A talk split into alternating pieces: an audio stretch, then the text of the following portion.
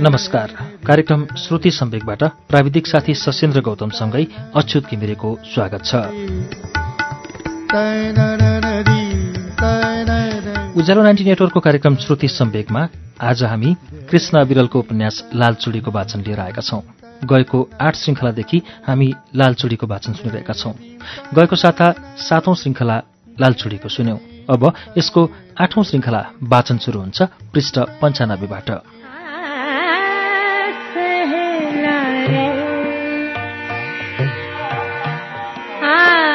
सहेला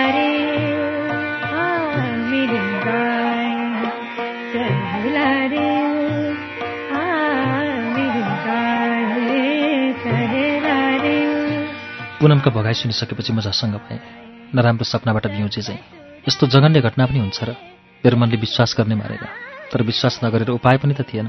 त्यसको भुक्तभोगी मेरै सामान्यमा उपस्थित थिएन। म छक्क परेँ। मैले मधेसको समाजभन्दा शिक्षित ठानेको पहाडको समाज झन् कुसंस्कारले ग्रस्त पो रहेछ। भित्रभित्रै कुहिसकेको कुविन्डो जस्तो। आफूले भोगेको समस्या र पीडा जतिसुकै सामान्य नै किन नहोस् मान्छेले त्यसलाई सबैभन्दा ठूलो ठान्छ। दुनियाँको सबैभन्दा दुखिया मै रहेछु भन्ने सोच्छ। मानसिक पीडामा पिल्छिन्छ यो मान्छेको जातको स्वभाव नै हो।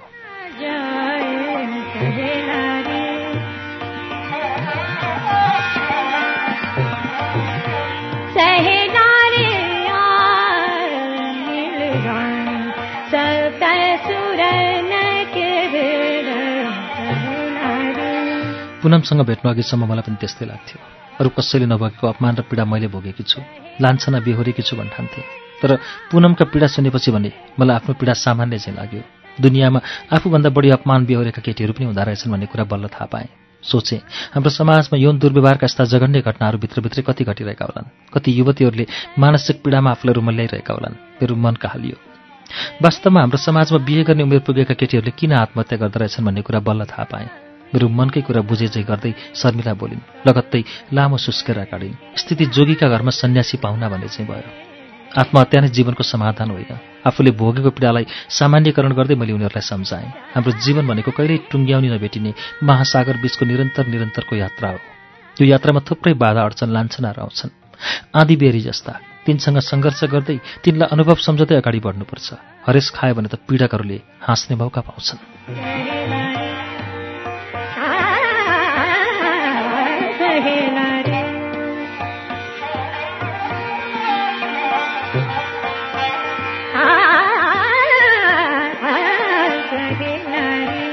पुनम चुपचाप थिइन्। यद्यपि समवयका साथीहरूसँग पीडा पोख्न पाउँदा उनको दर्द आधा कम भए जस्तो देखिन्थ्यो। पुनम हामीसँग झन्डै पन्ध्र दिनसम्म बसिन् केही हदसम्म फ्रेस भइन्। त्यसपछि कोही आफन्त मार्फत जागिर खोजेर काठमाडौँतिर लागिन्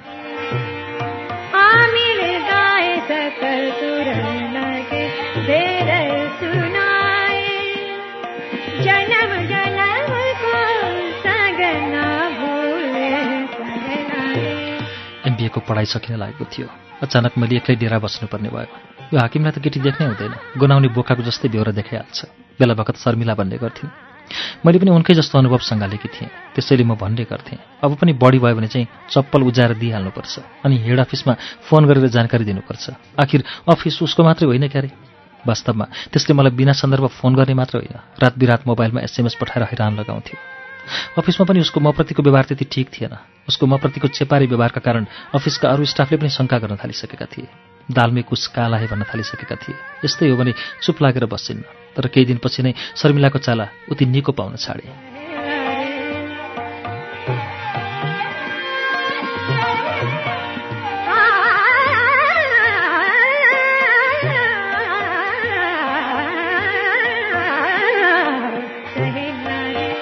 एक साँझ। शर्मिला अफिसबाट निकै ढिलो आइन्। अरू दिन पनि मैले काम सकेर जाने बेला भएन भनेर सोद्धा काम नसकिएको बहाना गरेर अबेरसम्म अफिसमा बस्न थालेकी थिइन्। तर त्यो क्रम बढ्दै गएपछि मैले पनि वास्ता गर्न छाडेकी थिएँ। छुट्टीका दिन पनि गाउँबाट आएको आफन्त भेट्नु छ भनेर घन्टौँसम्म गायब हुन्थिन्। कहिलेकाहीँ आफन्तको घरमा जानु छ भनेर भोलिपल्ट मात्र आउँथिन्। उनले त्यो हाकिमका बारेमा नकारात्मक कुरा गर्न छाडेकी थिइन्। कतिपय स्टाफहरूले एक दुई हप्तादेखि नै उनलाई हाकिमसँगै रक्सोल जाँदै गरेको सिनेमा हलबाट निस्केको जस्ता कुरा खासखुस गर्दै गर्थे। म चाहिँ उति वास्ता गर्दिनथेँ निरीह ठानेर खिसी गरेका हुन् भन्ने ठान्थेँ।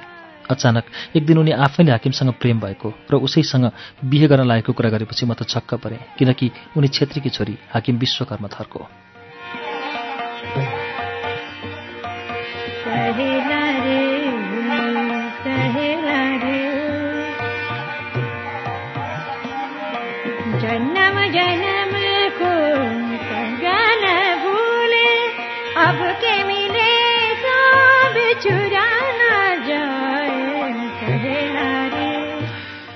त्यति बेला झन् छक्क परे जब शर्मिलाको बढुवा भयो। किनकि पढाइमा मात्रै होइन अफिसको जिम्मेवारी पुरा गर्ने कुरामा पनि उनी मभन्दा निकै कमजोर थिए। वास्तवमा त्यो हाकिमले सुरुमा मैसँग प्रेम प्रस्ताव राखेको थियो। तर मैले पहाडी मूलको त्यसमा पनि विश्वकर्म भएकै कारण उसको प्रस्ताव स्वीकारिनँ। तर जब हाकिमकी श्रीमती भएकै कारण उनको बढुवा भयो त्यसपछि भने मलाई साह्रै पीडा भयो। आफ्नो क्षमताको अवमूल्यन भएको ठाने। त्यसपछि मैले सोचेँ म पनि पहाडी मूलको केटा रोजेर राजी खुसी अन्तर्जातीय विवाह गर्छु। मैले आफ्नो सङ्गतमा रहेका थुप्रै अनुहारमा आँखा डुलाएँ तर भने जस्तो कोही देखिएन। मसँग मिठा कुरा गरेर नजिकिन खोज्ने अफिसको एकाउन्टेन्टलाई पनि सम्झिएँ। दाल थरको त्यो मान्छे पनि ठिकै थियो। तर खैनी खाने उसको बानी मलाई पटक्कै मन परेन। एक मनले त सोचेँ त्यसैसँग सम्झौता गरौँ। तर आँटा आएन। सायद शर्मिलाको व्यवहारका कारण त्यति बेला मेरो मन अलि डाहाडे पनि भएको थियो कि?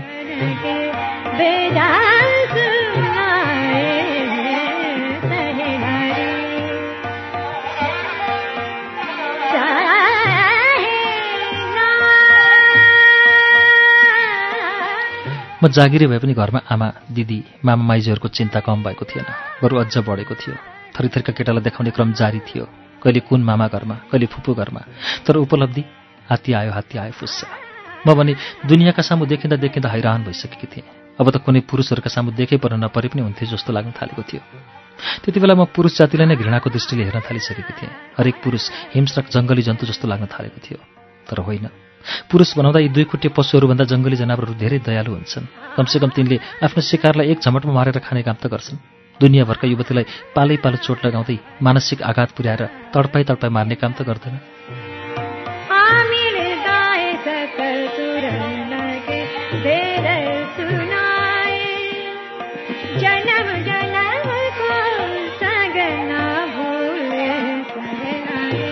हरेक मान्छेलाई आफ्नो बुझाइ नै सत्य लाग्छ आफ्नो भोगाइ नै यथार्थको भन्ने भ्राम हुन्छ। त्यसकारण पनि मान्छेले आफू दुनियाँकै सबैभन्दा जान्ने हो भन्ने ठान्छ। मौका पर्नासाथ आफ्नो दम्ब छाँट्छ। कुमाउरो पारामा बुद्धिजीवीको पगरी गुथाइ माग्छ तर उसले विश्व ब्रह्माण्डमा भएका कुराहरूमध्ये जिरो दशमलव जिरो जिरो जिरो एक प्रतिशत पनि कुरा बुझेको हुँदैन। त्यसकारण पनि पुरुषहरू हिंस्रक पशुहरूभन्दा निकृष्ट हुन्छन् भन्ने मेरो अनुभव शत प्रतिशत सत्य हो भनेर ठोक्वा गर्दिनँ। यो एउटा भोगाइजन्य अनुभूति मात्रै हो। कोही कोही महिलाप्रति उदार र समान ठान्ने पनि हुन सक्छन्।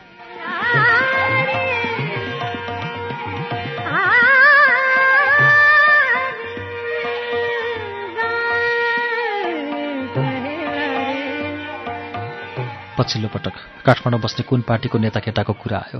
मलाई वैशाख पाँच गति बिहिबार फुपूको घर जितपुरमा पुग्न भनियो। घरमा त देखाउने कार्यक्रम राख्न सक्ने स्थिति नै थिएन। मनले नचाहे पनि म पुगेँ। फेरि एकपटक अभिनय गरिदिएँ।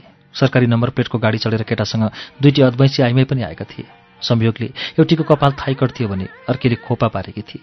उनीहरूलाई देख्नासाथ मैले एकाएक पुनमले भनेका कुरा सम्झेँ। जिउने चिसो भएर आयो। आँगै जिरिङ्ग भयो। भगवान्सँग मनमा नै कामना गरेँ। मैले त्यो स्थितिको सामना चाहिँ गर्नु नपरोस्।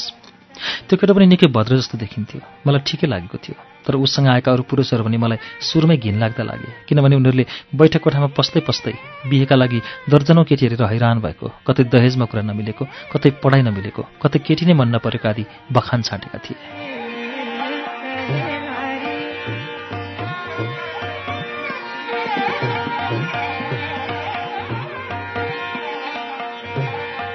हेर हेर भयो। म भित्र कोठामा आएँ।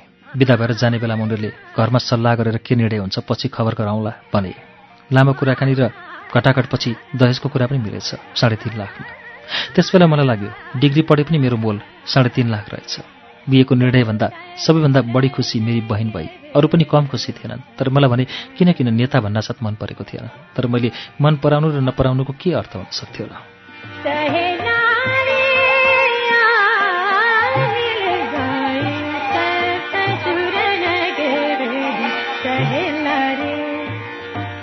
हामीले खबर आउने आश गरेर बस्यौँ। तर दुई महिना बित्न लाग्दा पनि खबर आएन। त्यसपछि पनि हामीले आशा मार्यौँ वास्तवमा पार्टीका नेताहरू आश्वासनको गुलियो चटाउन मात्र जान्दछन् भन्ने कुरा हो जस्तै लाग्यो। तर अहिले सम्झँदा त्यो केटा नआएर ठिकै भयो जस्तो लाग्छ। गीता सारमा भनिएकै छ नि जो हुवा अच्छा हुवा कतै त्यो केटाले पनि बिहेको मण्डपमा पुगेपछि मलाई यस्तो चिज नभई हुन्न भनेर दहेजमा फेरि बार्गेनिङ गर्थ्यो कि? मलाई र मेरा आफन्तहरूलाई झन् अप्ठ्यारोमा पार्थ्यो कि? यी नेता बनाउँदाहरूको के विश्वास?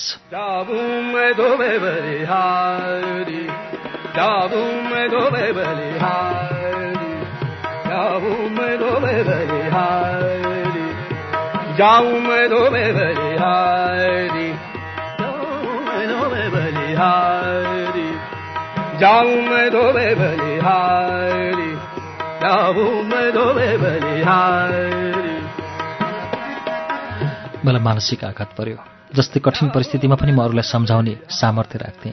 आमा दिदीहरूलाई कैयौँचोटि निराश नहुन सम्झाएकी थिएँ। निरु पिङ्की उर्मिला सबैलाई सान्त्वना दिएकी थिएँ। शर्मिलाकी मामाकी छोरी पुनमलाई पनि फ्रेस बनाएकी थिएँ। साँच्चै भन्नुपर्दा आत्महत्याको सुनिर्णय आफैले फिर्ता गरेपछि त म झन् आत्मविश्वासी भएकी थिएँ। त्यसपटक पनि मैले कैयौँ दिनसम्म मनमा नै युद्ध गरिरहेँ घोर निराशाबाट मुक्ति पाउन। तर बाह्य युद्धभन्दा मनको युद्ध जित्नु साह्रै कठिन हुने रहेछ। सबै प्रकारका शस्त्रास्त्र बेकाम हुँदो रहेछन्। मानसिक द्वन्द्वमा म प्रत्येक पल पराजित भएँ वाटरलुको लडाइँमा नेपोलियन हारे चाहिँ किनकिन मलाई फेरि जीवनदेखि दिक्क लाग्न थाल्यो खान रुच्न छाड्यो मान्छेको अनुहार हेर्दा पनि रिस उठ्न थाल्यो अरू बोलेको सुन्दा पनि दिक्क लाग्न थाल्यो मुख धुन दाँत माझ्न नुहाउन पनि मन लाग्न छोड्यो राति निद्रा समेत लाग्न छोड्यो अफिसको काममा समेत झर्को लाग्न थाल्यो तर झर्को मानेर हुनेवाला थिएन। त्यसैले घरबाट बोलावट आएको छ भनेर अफिसबाट हप्ता दिनको आकस्मिक बिदा लिए।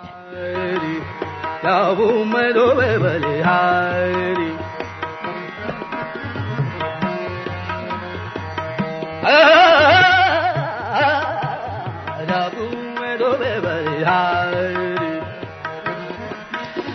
नगएको तिन महिना भइसकेको थियो। मन बहलाउन घर जान सक्थेँ तर मन लागेन। किनकि त्यहाँ जानासाथ मेरो पीडाको घाउ निको हुन छोडेर अरू पिलिने निश्चित थियो। जे भए पनि डेरामै बसेर आराम गर्छु। बिदा नलुन्जेल त अफिसको कामले पनि मन अल्मलिएको थियो। बिदा लिएदेखि त मलाई दिगदारीले झनै बढी च्याप्न थाल्यो। डेराबाट बाहिर निस्कनै मन लाग्न छोड्यो। उज्यालोबाट डर डराउन थालेँ। अँध्यारोमा मन बुझाउन थालेँ। सधैँ रातै रात मात्र भइदिए हुन्थ्यो। कोही मान्छेसँग भेट्नु बोल्नु नपरे हुन्थ्यो जस्तो हुन थाल्यो। बहिनीसँग बोल्न पनि झर्को लाग्न थाल्यो। बिहान खाटमा पल्टिरहेका बेला आफूलाई हेर्न आउने न्युमा लान्छना लगाएर जानेहरूको अनुहार एकपछि अर्को गर्दै सम्झेँ त्यसपछि त मलाई झन् खपिन सक्नुभयो। जिन्दगी नै बोझ महसुस गर्न लागे। आत्महत्या गर्ने रहर जाग्न थाल्यो।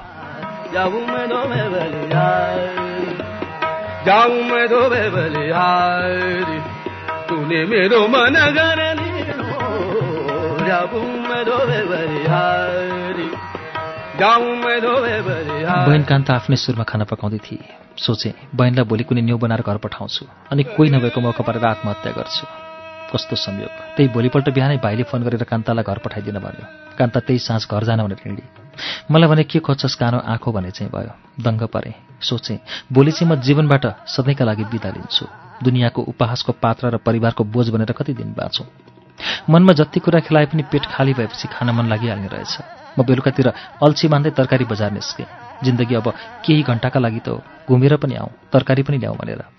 तरकारी किनेर फर्किरहेका बेला घन्टाघर नजिकै अचानक साथी रन्जुसँग भेट भयो। ऊ र म स्कुल पढ्दादेखिकै मिल्ने साथी थियौँ। ऊ मैथिली समाजकी भए पनि हाम्रो मन असाध्यै मिल्थ्यो। बिए फर्स्ट इयर पढ्दै गर्दा काठमाडौँमा जागिर खाने सर्लाहीतिरको केटासँग उसको बिहे भएपछि हाम्रो भेट भएको थिएन। गरीब इच्छा पूरा न कर दो तुम तो गरीब जाऊं मैं धोबे बलिहारी जाऊं मैं धोबे बलिहारी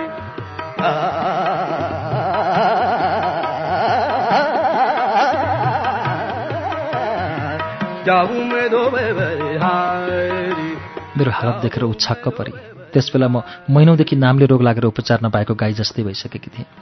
उसलाई कोठामा ल्याउने मन थिएन तर उसले नै आउने रहर गरेपछि मेरो के लाग्यो र? उसलाई मैले आफ्नो कोठामा लिएर आएँ। सुख त मान्छेले आफै भोग्छ कहाँ अरूलाई बाँड्छ र? अरूलाई बाँड्ने भनेको त दुःख पीडा नै हो। अरूलाई सुनायो भने मन हलुका हुन्छ। मैले कृष्ण धरावासीको उपन्यास शरणार्थीमा पढेको थिएँ। साँच्चै रन्जुलाई भेटेपछि मैले आफूलाई सम्हाल्नै सकिनँ। मैले आफ्नो मनको पीडा सबै खोलिदिएँ। बिहेका लागि हेर्न आउने केटाहरूले गरेको अपमान र गाउँका मानिसहरूले गरेको आलोचना सबै यतिसम्म कि आत्महत्या गर्नै मन लाग्न थालेको कुरा समेत सुनाए। मेरो कुरा सुनेर ऊ चस्की आत्तिँदै भनी तँलाई डिप्रेसनले च्यापेछ। उपचार गर्न भोलि मसँग काठमाडौँ हिँड। ऊ मैथिली र म भोजपुरी समाजका। त्यही भएर हाम्रो कुरा पहिलेदेखि नेपालीमा हुन्थ्यो। मैले हुन्छ भन्न सकिनँ। जीवनदेखि नै हार खाइसकेपछि के का लागि उपचार गर्नु? बाँच्ने रहर भए पो उपचारको पछि लाग्नु। उसले धेरै बेर सम्झाई जीवनको महत्त्व बुझाई भत्केर खोलातिर लागिरहेको मेरो मनको पैनीको पानी खेततिर फर्काउने प्रयास गरिरहे।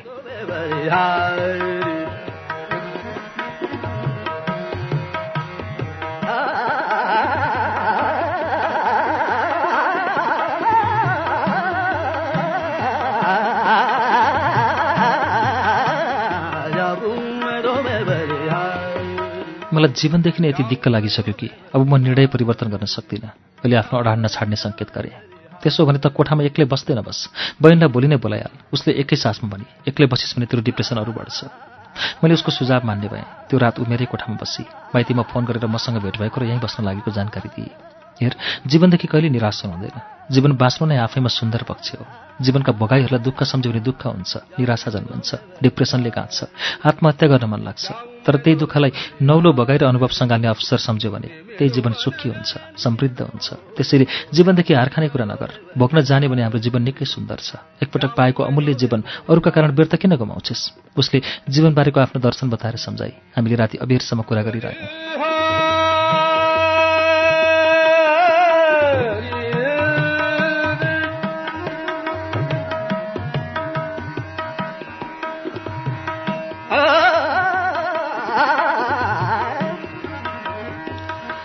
साँच्चै मनको पीडा आफ्नो विश्वासिलो मान्छेलाई सुनाउन पाउँदा मात्रै पनि आधा पीडा कम भएर मन चङ्गा हुने रहेछ। त्यो रात उसँग बसेर कुरा गरेपछि मलाई साँच्चै राहत महसुस भयो। पतपति पोलिरहेको घाउमा मलम लगाए जस्तो भयो। वर्षौँ पुरानो मेरो रोग आधा निको भयो। बिहान उठ्दा म निकै फ्रेस भइसकेकी थिएँ। तर पनि उसको मनको भय मेटिएकै थिएन। हिँड्ने बेलामा फेरि पनि आफूसँगै काठमाडौँ जानका लागि कर गरेँ। अर्को महिना मैले काठमाडौँ जानै पर्ने भएको छ। एउटा आइएनजिओमा इन्टरभ्यू दिनको लागि मैले उसको सुझावलाई सकारात्मक रूपमा लिएँ अनि भने म अर्को महिना आउँछु। मान्छेलाई सहज रूपमा बाँच्नका लागि जीवनसाथी मात्रै भएर पुग्दैन। भरपर्दो एउटा साथी चाहिन्छ। वर्षक विपरीत लिङ्गी। मान्छेले त्यसै भनेका होइन रहेछन्। मधेसको कन्जर्भेटिभ समाजमा हुर्केकी मैले? केटा साथी बनाउन त कसरी सक्थेँ तर रन्जुले एक रातका लागि भए पनि त्यो तिक्तताको त्यो अभावको त्यो एक्लोपनको खाँचो टारिदिए आत्मीयता साटिदिए। साँच्चै भन्ने हो भने उसले मलाई नयाँ जीवन दिए। त्यो दिन उसँग भेट नभएको भए सायद बहिन पनि कोठामा नभएको मौकाको फाइदा उठाएर म आत्महत्या गर्ने थिएँ कि?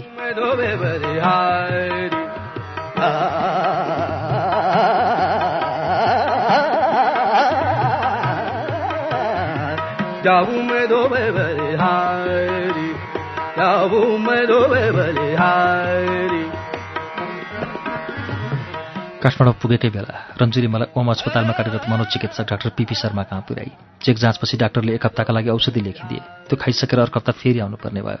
हामी औषधि लिएर ज्ञानेश्वर स्थित उसको डेरामा फिर्यौँ। उसका श्रीमान आइपुगेका थिएनन्। हामी खाना बनाउँदै स्कुले जीवनमा फर्कन लाग्यौँ। गफ गर्दा गर्दै रन्जुले आफ्ना श्रीमानसँगका रसरङका कुराहरू गर्न थाली। यो कुरा भोलि बिहे भएपछि तँलाई पनि काम लाग्छ भनेर अनुभव सेयर गरे कि नि? भन्दै उसले आफ्ना सबै कुराहरू बताए। कुराको बिचबिचमा ऊ भन्ने गर्थे। म चाहिँ उसका अगाडि हजुरबुबाको मुखबाट दन्ते कथा सुनिरहेको अबोध बालिका जस्तै भइरहेकी थिएँ। बेला बखत म आफ्नै तर्कनामा डुब्थेँ। बिहे गरेको एक दुई वर्षसम्म मात्रै हो श्रीमानसँग रमाइलो। त्यसपछि त दिनौँ दाल भात खानुपर्दा जुन वाक्क लाग्छ नि त्यस्तै हुँदो रहेछ। उसका कुरा सुनेपछि म छक्क परेँ किनकि उसको यो अनुभव मेरो लागि आकाशको फल आँखा तरी मर भने जस्तै थियो।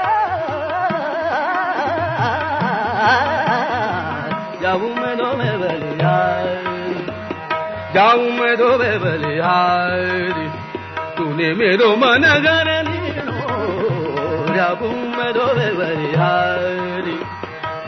मैं त पहिलो बच्चा मात्रै बुढाबाट जन्माउँछु। दोस्रो बच्चा त मलाई पहाडी मुलको केटाको बिर्यबाट जन्माउने मन छ।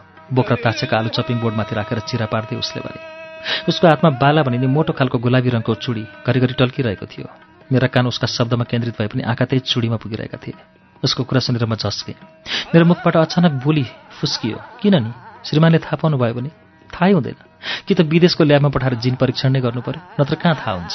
ऊ निर्धक्क देखिन्थे आफ्नो श्रीमान हुँदाहुँदै पहाडी मुल्की केटासँग किन नि मैले फेरि सोधेँ इन्टरकास्ट भयो भने हाइब्रिड बच्चा जन्मन्छ।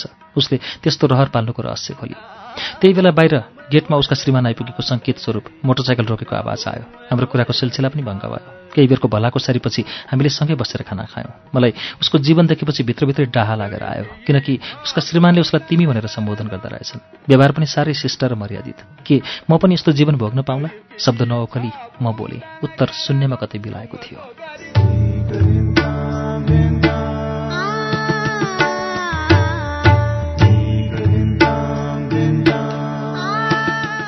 कार्यक्रम श्रुति सम्वेकमा अहिले तपाईँले सुनेको वाचन कृष्ण अविरलको उपन्यास लालचुडीको वाचन हो। यसको बाँकी अंश लिएर केही बेरमा आउनेछौ। उज्यालो सुन्दै गर्नुहोला।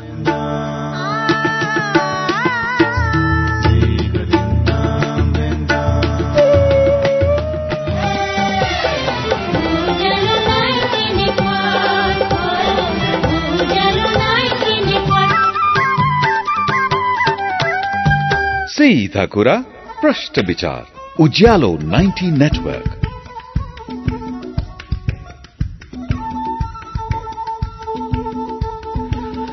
कार्यक्रम श्रुति सम्वेक तपाईँ अहिले उज्यालो नाइन्टी नेटवर्क काठमाडौँसँगै देशभरिका विभिन्न एफएम स्टेशनहरूबाट एकैसाथ सुन्दै हुनुहुन्छ। श्रुति सम्वेकमा हामी कृष्ण अविरलको उपन्यास लालचुडीको वाचन सुनिरहेका छौं।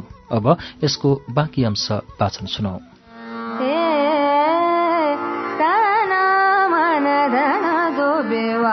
ತಾನ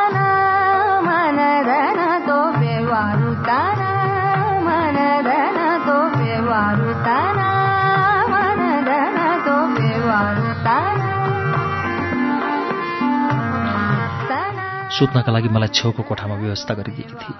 करिब साढे नौ बजीतिर म ओछ्यानमा ढल्किएँ। कानमा भने एकछिन अघि रन्जुले भनेका वाक्यहरू गुन्जिरहेका थिए। उसका कुरा सम्झेर म छक्क परिरहेको थिएँ। मैले आफूलाई समेत छामी हेरेँ।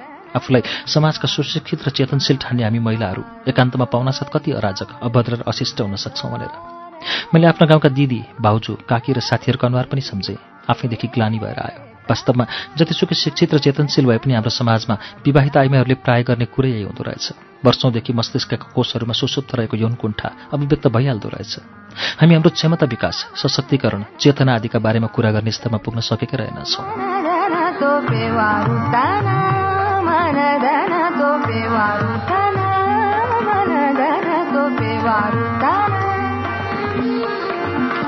त्यति मात्र होइन बाटोमा बजारमा वा गाडीहरूमा हिँड्दा पनि। हामी महिलाको ध्यान आफू जस्तै अर्कै महिलाले के के लुगा लगाइरहेछ?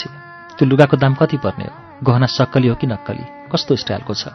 अनुहार फेसियल गरेको छ कि छैन? कस्तो खालको श्रृङ्गार साधन प्रयोग गरेको रहेछ उसका स्तन कत्रा छन्? नितम्ब कस्तो छ आदि कुराको खोजमै केन्द्रित हुन्छ?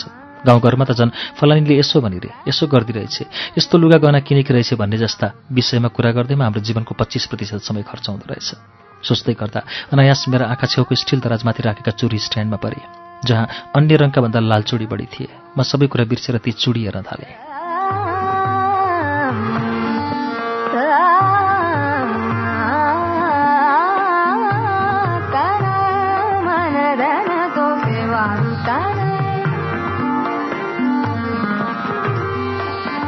त्यसै बेला बत्ती झ्याप्प गयो। हातका चुडी हातमै रहे। दिक्क भए। बिजुली पनि आउने जाने भरै नभएको। पुरुषहरू जस्तै दम्भी अविश्वासी लाग्यो। चुडी टेबलमै राखेँ अनि स्विच अफ गरी राखेर म ओछ्यानमा पल्टिएँ। आँखाभरि रन्जुसँग बिताएको मिठो बाल निकाल उदायो। रन्जु र हाम्रो गाउँ छिमेकी छिमेकी हो। जब हाम्रो शिशु कक्षामा भेट भयो त्यसै बेलादेखि असाध्यै मिल्थ्यौँ। साह्रै सानो छँदाको कुरा त त्यति याद छैन तर चार कक्षा पढ्दाभन्दा पछिका कुरा भने लगभग सबै सम्झन्छु। म त्यस बेला साह्रै चञ्चल थिएँ। रन्जु भने अलिक सोझी सोझी खालकी थिए। कसैसँग बोल्न पनि डराउँथे। एक दिन उसले घरबाट एकमुठी चुकेका चुडी लिएर आई। मैले सोध्न नपाउँदै उसले भने थाहा छ यो चुडी कपडामा बेरेर भाँच्दा जति ठुलो टुक्रा निस्क्यो। पछि बुढाले त्यति नै धेरै माया गर्छ अरे हो र? तँलाई कसले भन्यो? उसका चुराप्रति लोभिँदै मैले भने फुपू र उहाँको साथीहरूले भन्नुभएको लगत्तै ऊ स्कर्टको फोरामा बेरेर चुडी भाँच्न थाल्थे। तर जतिपटक भाँचे पनि सानोभन्दा सानो टुक्रा मात्र निस्कन्थ्यो त्यो देखेर ऊ हैरान हुन्थे।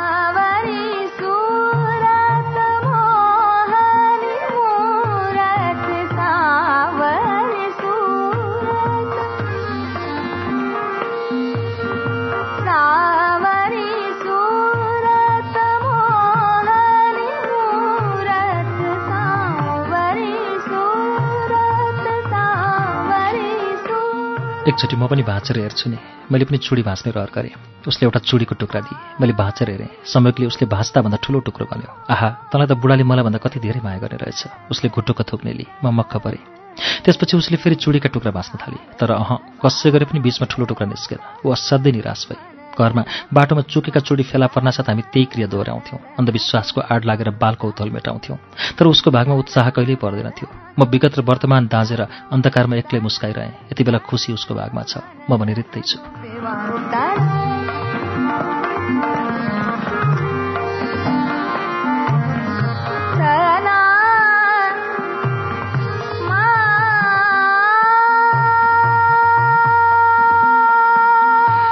विगतको रमाइलो क्षणमा रमिसकेपछि मैले फेरि बत्ती बाले। बत्ती आइसकेको थियो। त्यसको सङ्केत स्वरूप टोलमा खैला बैला मच्चियो उज्यालोमा फेरि मेरा आँखा तिनै चुडीमा परे। किनकिन मलाई नजिकै गएर चुडीदानीका ती चुडी फेरि हेर्न मन लाग्यो। जुरुक्क उठेर चुडी भएको ठाउँमा पुगेँ। टेबलमा राखेर चुडी टिपेर सम्समाएँ मान्छेको मन न हो कहाँ टुङ्गोमा बस्छ र चुडी खेलाउन साथ हातमा सजाइ हेर्न मन लाग्यो। मैले आधा दर्जन चुडी निकालेर लगाउन खोजेँ तर हातमा छिर्दै छिरेनन् त्यसपछि अर्को अर्को गर्दै स्ट्यान्डमा भएका सबै चुडी लगाइ हेर्न खोजेँ तर असफल भएँ। रन्जुको हात मेरोभन्दा मोटो त होइन तर यी चुडी किन ठिक भएनन्? मैले मनमा नै प्रश्न गरेँ।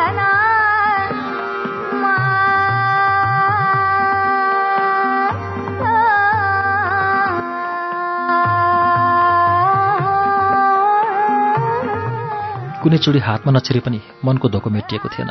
बरु एकपटक लगाइ छाड्ने दृढताहरू बलियो भएको थियो। त्यसैले कलेजी रङको चुडी झिकेर जबरजस्ती हातमा लगाइ हेर्न खोजेँ। काँचको चुडी न हो। जबरजस्ती गर्दा किन छिर्थ्यो? बरु फुट्यो। त्यसपछि भने आफू हार खाएँ अनि ओछ्यानमा पल्टिएँ। सायद ती चुडी रन्जुका नभएर अरू कसैका हुन् कि? मेरो मनले प्रश्न गर्यो। लगत्तै आशंका उब्जियो। रन्जुको कोठामा उसका चुडी नभएर अरू कसको हुन्छ र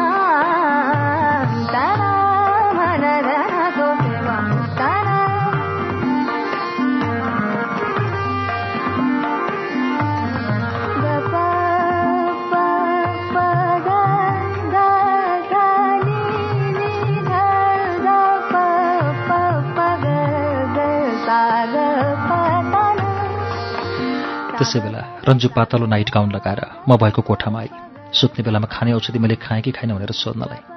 उसलाई देख्नासाथ मलाई डाहा लागेर आयो। मनभित्र अनेक अनेक कुरा खेले। साँच्चै भन्ने हो भने मैले उसलाई सौताको जस्तो स्थानमा पाएँ। आखिर स्त्री मन न हो जति संयमित बनाए पनि मौका पर्नासाथ डाहाडे भइहाल्ने रहेछ। साँच्चै भनौँ त्यो रातमा राम्ररी निदाउ निदाउँदै निदाइन। रन्जुको कोठाबाट आएको आवाज दबाएर हाँसेको आवाजले मलाई कुतकुती लगाइरहे छटपट्टि जगाइरहे रातभर।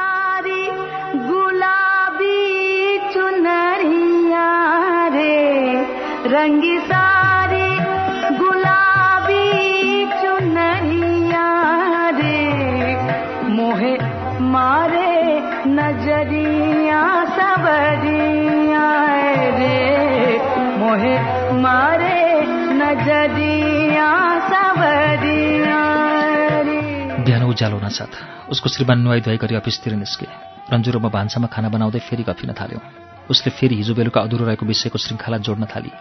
तेरो बिहे भएपछि एक रात चाहिँ तर म श्रीमान साटासाट गरेर रमाइलो गर्नुपर्छ ल। गफै गफौँ उसले भने हामीले रहर गरेर मात्रै हुन्छ र? मैले आँखा नजुदाइकन भने मेरो बुढो कस्तो फेला पर्छ? अहिले कहाँ भन्न सकिन्छ र? म नाङ्लोमा चामल केलाउँदै थिएँ। तेरो बुढो जस्तो फेला परे पनि उसलाई पट्याउने जिम्मा मेरो हो। उसले निर्धक्क भएर भने ऊ ठुलो बाटामा साग पखालिरहेकी थिए। घरिघरि मेरो अनुहार हेर्थे। सायद प्रतिक्रिया बुझ्न।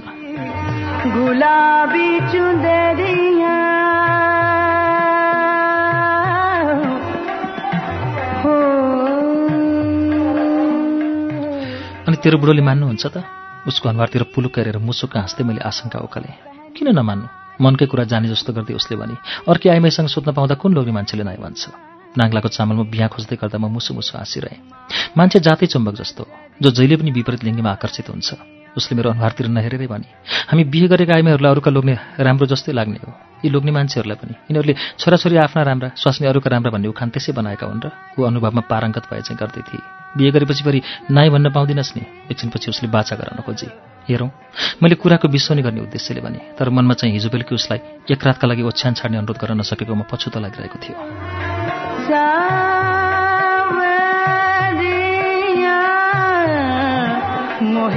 मारे नजरिया सावरिया रे मोहे मारे नजरिया सावरिया हेरौँ होइन कुरा पक्का। उसले मलाई एक प्रकारले बाचा नै गराउन खोजे। मैले हाँसेर टारिदिएँ। हेर रमाइलो गर्ने भनेको उमेर छँदै हो। बुढेसकाल लागेपछि रमाइलो गर्न चाहेर पनि सकिन्न। दाँत फुक्लेपछि मकै खाने रहर गरे जस्तै हुन्छ उसले भने त्यसैले दाँत फुक्लेपछि अरूले मकै खाएको ठुलो ठुलो हेरेर र्याल चुहाउनुभन्दा दाँत भएकै बेला रहर पुर्याउनुपर्छ। भुटेको पोलेको उसिनेको जे खाए पनि म हाँसिरहेँ सोचेँ हाम्रा तराईमा ती भिन्न महिलाहरू पनि छन्। अह मलाई पत्याउन गाह्रो भयो। त्यसै बेला चुलोमाथिको दाल पाकेको सङ्केत स्वरूप कुकरले सिट्टी बजायो। अफिस हिँड्ने बेलामा उसले निलो चलचित्रका दुईटा सिडी थमाई अनि भनी अलिदाखि सिकिराखिस् भने पछिल्लो तँलाई काम लाग्छ। मारे नजरिया सवरिया।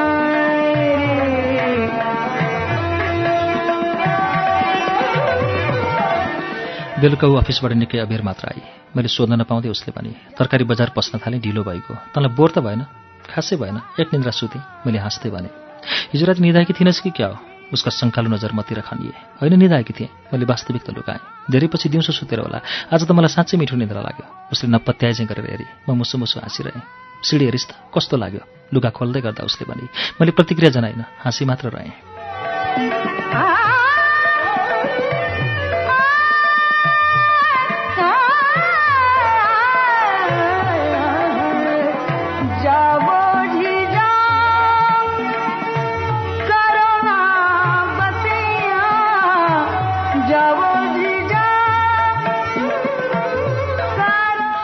मैले भोलिका लागि साथी कहाँबाट ल्याइदिन्छु भनेको। त्यो साथीले त अर्कै साथीलाई दिइछ उसले आफ्नो लुगा फेर्दै गर्दा मसँग भने तर केही छैन? मैले बुढालाई फोन गरेर ल्याइदिन भनेको छु अर्को।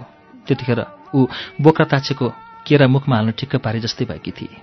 उसका कुराले म झस्केँ। भने बुढालाई नै किन भनेकी नभनेकै भए नि भइहाल्थ्यो नि। त्यस्तो सङ्कोच नमान्न केही फरक पर्दैन। उसले निर्धक्क भएर भने मेरो बारेमा के सोच्नुहुन्छ उहाँले? तैँले कुनै फिकर मान्नु पर्दैन। निश्चिन्त भएर भने यो सामान्य कुरा हो।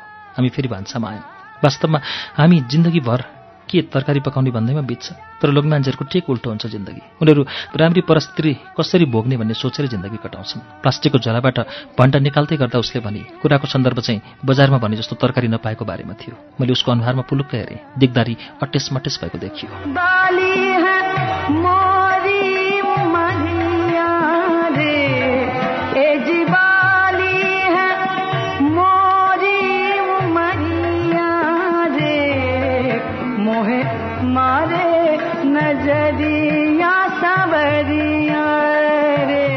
सबै लोक मान्छेहरू त त्यस्ता हुँदैनन् होला है। मैले नपत्याए चाहिँ गरेँ।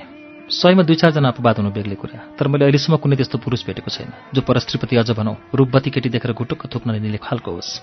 उसले भने म चुपचाप पाएँ साँच्चै। मैले त्यसबेला थुप्रै परिचित अपरिचित पुरुष अनुहार सम्झेँ। यसले हिजोदेखि मसँग किन यौनका विषयमा मात्र गफ गरिरहेकी छ? अविरलजीसँग त्यति मर्यादित र शिष्ट व्यवहार गर्ने यसले मसँग चाहिँ किन अशिष्ट र अनैतिक रूपमा? राति ओछ्यानमा पुगिसकेपछि म निकै बेर गोतलिएँ अह जवाफ फेला पार्न सकिनँ। तर अहिले बुझ्दैछु डाक्टरकै सल्लाहमा यी सब क्रियाकलाप गरेको रहेछ उसले। सायद डाक्टरले उसलाई कुनै रमाइलो कुरा गरेर मन भुलाउनु भनेका थिए होलान् सायद।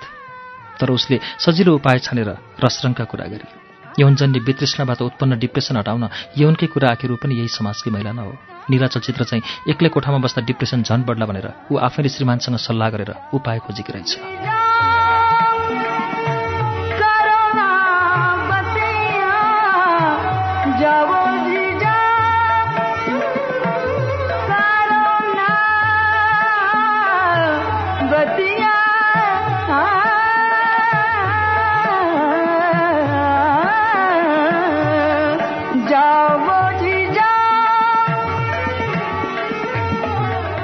डाक्टर सुशील कोइलाको पुतली सडक स्थित क्लिनिकमा पुगेर दाँतको छिचोरोपन छोपेपछि म वीरगञ्ज फर्केँ र लगत्तै घर पुगेँ।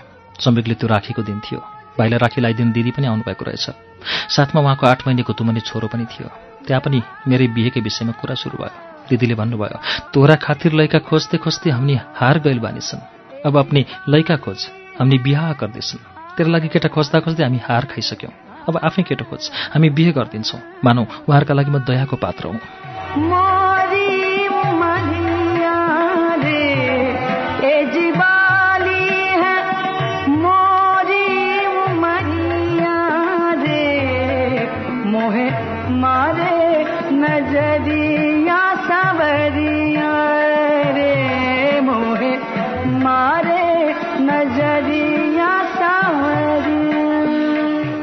सुनेर म रिसाएँ।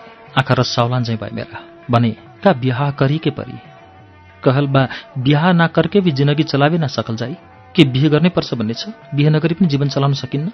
किनकि त्यस बेलासम्ममा म बिहे गरेका समकालीन साथीहरूको बिजोग देखेर वाक्क दिक्क भइसकेकी थिएँ। रन्जु त केवल अपवाद थिए। बिहा नकरके भी की जिन्दगी चलै सकिजे बिहे नगरी पनि केटीको जिन्दगी चल्न सक्छ? आमाले भन्नुभयो। तुहर हातकोड थक जाई त के करिए तोहराला? एगो त गांव के सारा लोग दुनिया के बात सुनावता मुहे देखावल मुश्किल हो गइल बा। आई त औरो उल्टे कुंवारी बैठमे कहतिया।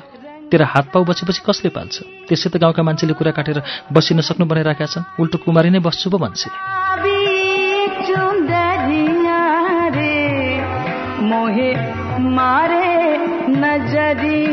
सबरिया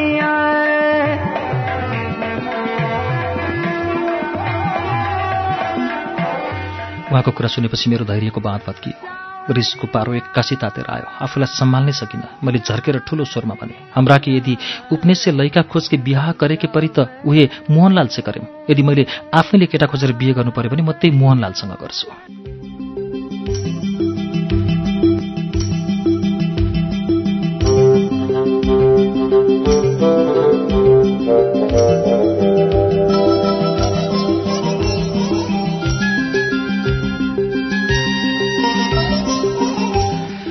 डायरीका पछिल्ला पानाहरूमा पुगेपछि म फेरि झस्केँ। सुरुमा ज्योतिसँगको भेटको बेलाको झस्काई सायद अति विश्वास र भावुकपनाका कारण उत्पन्न भएको थियो। पछिल्लो चरणमा भने अविश्वास र आशंकाका कारण झस्किएँ झस्काई पनि फरक फरक स्वादको हुने रहेछ। पछिल्लो झस्काइसँगै मनले आफैसँग सोधिरह्यो कानेखुसी गरिरह्यो घरिघरि चिमोटिरह्यो सङ्कुचित परिवेशमा हुर्केका तराई मुलका केटीहरूले अश्लीलताको हदसम्म ओर्लेर गफ गर्ला पढ्दै जाँदा सायद तपाईँलाई पनि त्यस्तै भएको हुनुपर्छ। तर कतिपय विश्वास मनले गर्ने भन्दा फरक खालका हुँदो रहेछन्। कहिलेकाहीँ मनले मानेको सत्यलाई प्रमाणको तेर्साइ र आँखाको बुझाइले बेलचा लगाइदिँदो रहेछ। त्यसपछि त मन एक्लैको के बुदा चल्नु?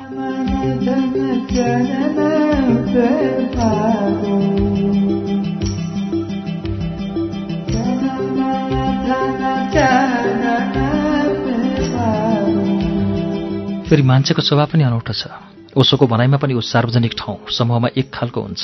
मन मिल्ने साथीसँग एकान्तमा अँध्यारोमा बेग्लै। दुई फरक स्थानका व्यवहारमा आकाश जमिनको अन्तर हुने। त्यसकारण पनि आफूसँग अत्यन्तै शालीन शिष्ट र मर्यादित रूपमा प्रस्तुत हुने साथी रन्जुले आफ्नै साथी ज्योतिसँग एकान्तमा त्यस्तो गफ गरेकोमा मलाई आश्चर्य लागेन। दुवै केटी तराईका भएपछि उनीहरूले बोल्ने संवाद पनि त उनीहरूकै भाषा हुनुपर्ने। लेखकले यहाँ चाहिँ आफ्नो मातृभाषा जबरजस्ती घुसाइहालेछ तपाईँको मनले यस्तो पनि भनेको हुनुपर्छ। वास्तविक कुरा के भने ज्योतिको मातृभाषा भोजपुरी रन्जुको मैथिली त्यसैले उनीहरूले साझा भाषाको रूपमा नेपाली भाषा प्रयोग गर्थे र गर्छन्।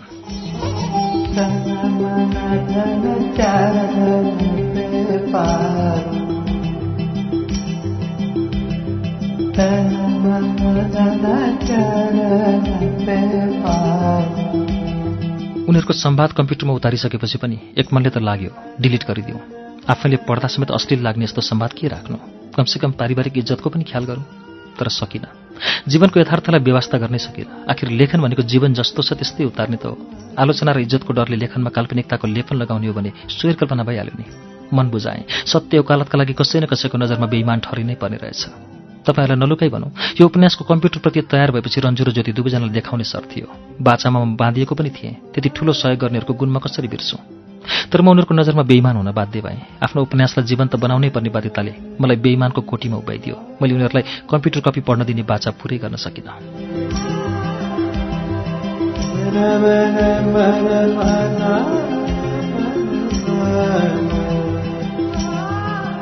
बिना अनुमति डायरी फोटोकपी गरेर ल्याएकोमा माफी मागेको भए ज्योतिले पक्कै स्वीकार्ने थिइन् होला तर आँट आएन। डायरीको अन्तिम खण्डका अनुच्छेदहरूका कारण माफी माग्ने आँट आएन। केही मानिस रहरले बेइमान हुन्छन् केही बाध्यताले। त्यसै भनिएको होइन रहेछ।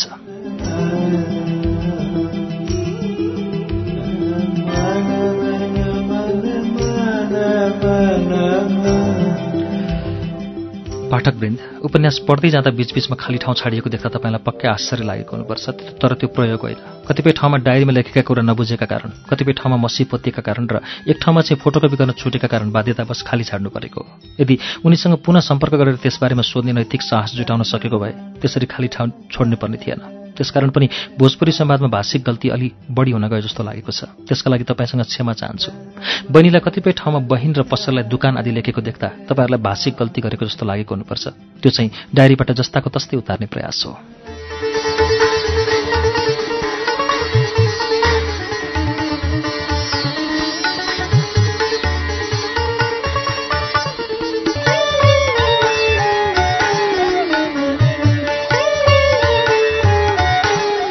कृष्ण अविरलको उपन्यास लालचुडीको वाचन हो। अहिले हामीले सुनेको वाचन र यसको पृष्ठ एक सय नौमा आएर आज हामीले रोक्यौँ। झन्डै झन्डै यो उपन्यास सकिसकेको छ। अब चार पृष्ठ बाँकी छ र यसमा अब यस उपन्यासका न्यारेटरले अगाडि बताइरहेका छन्।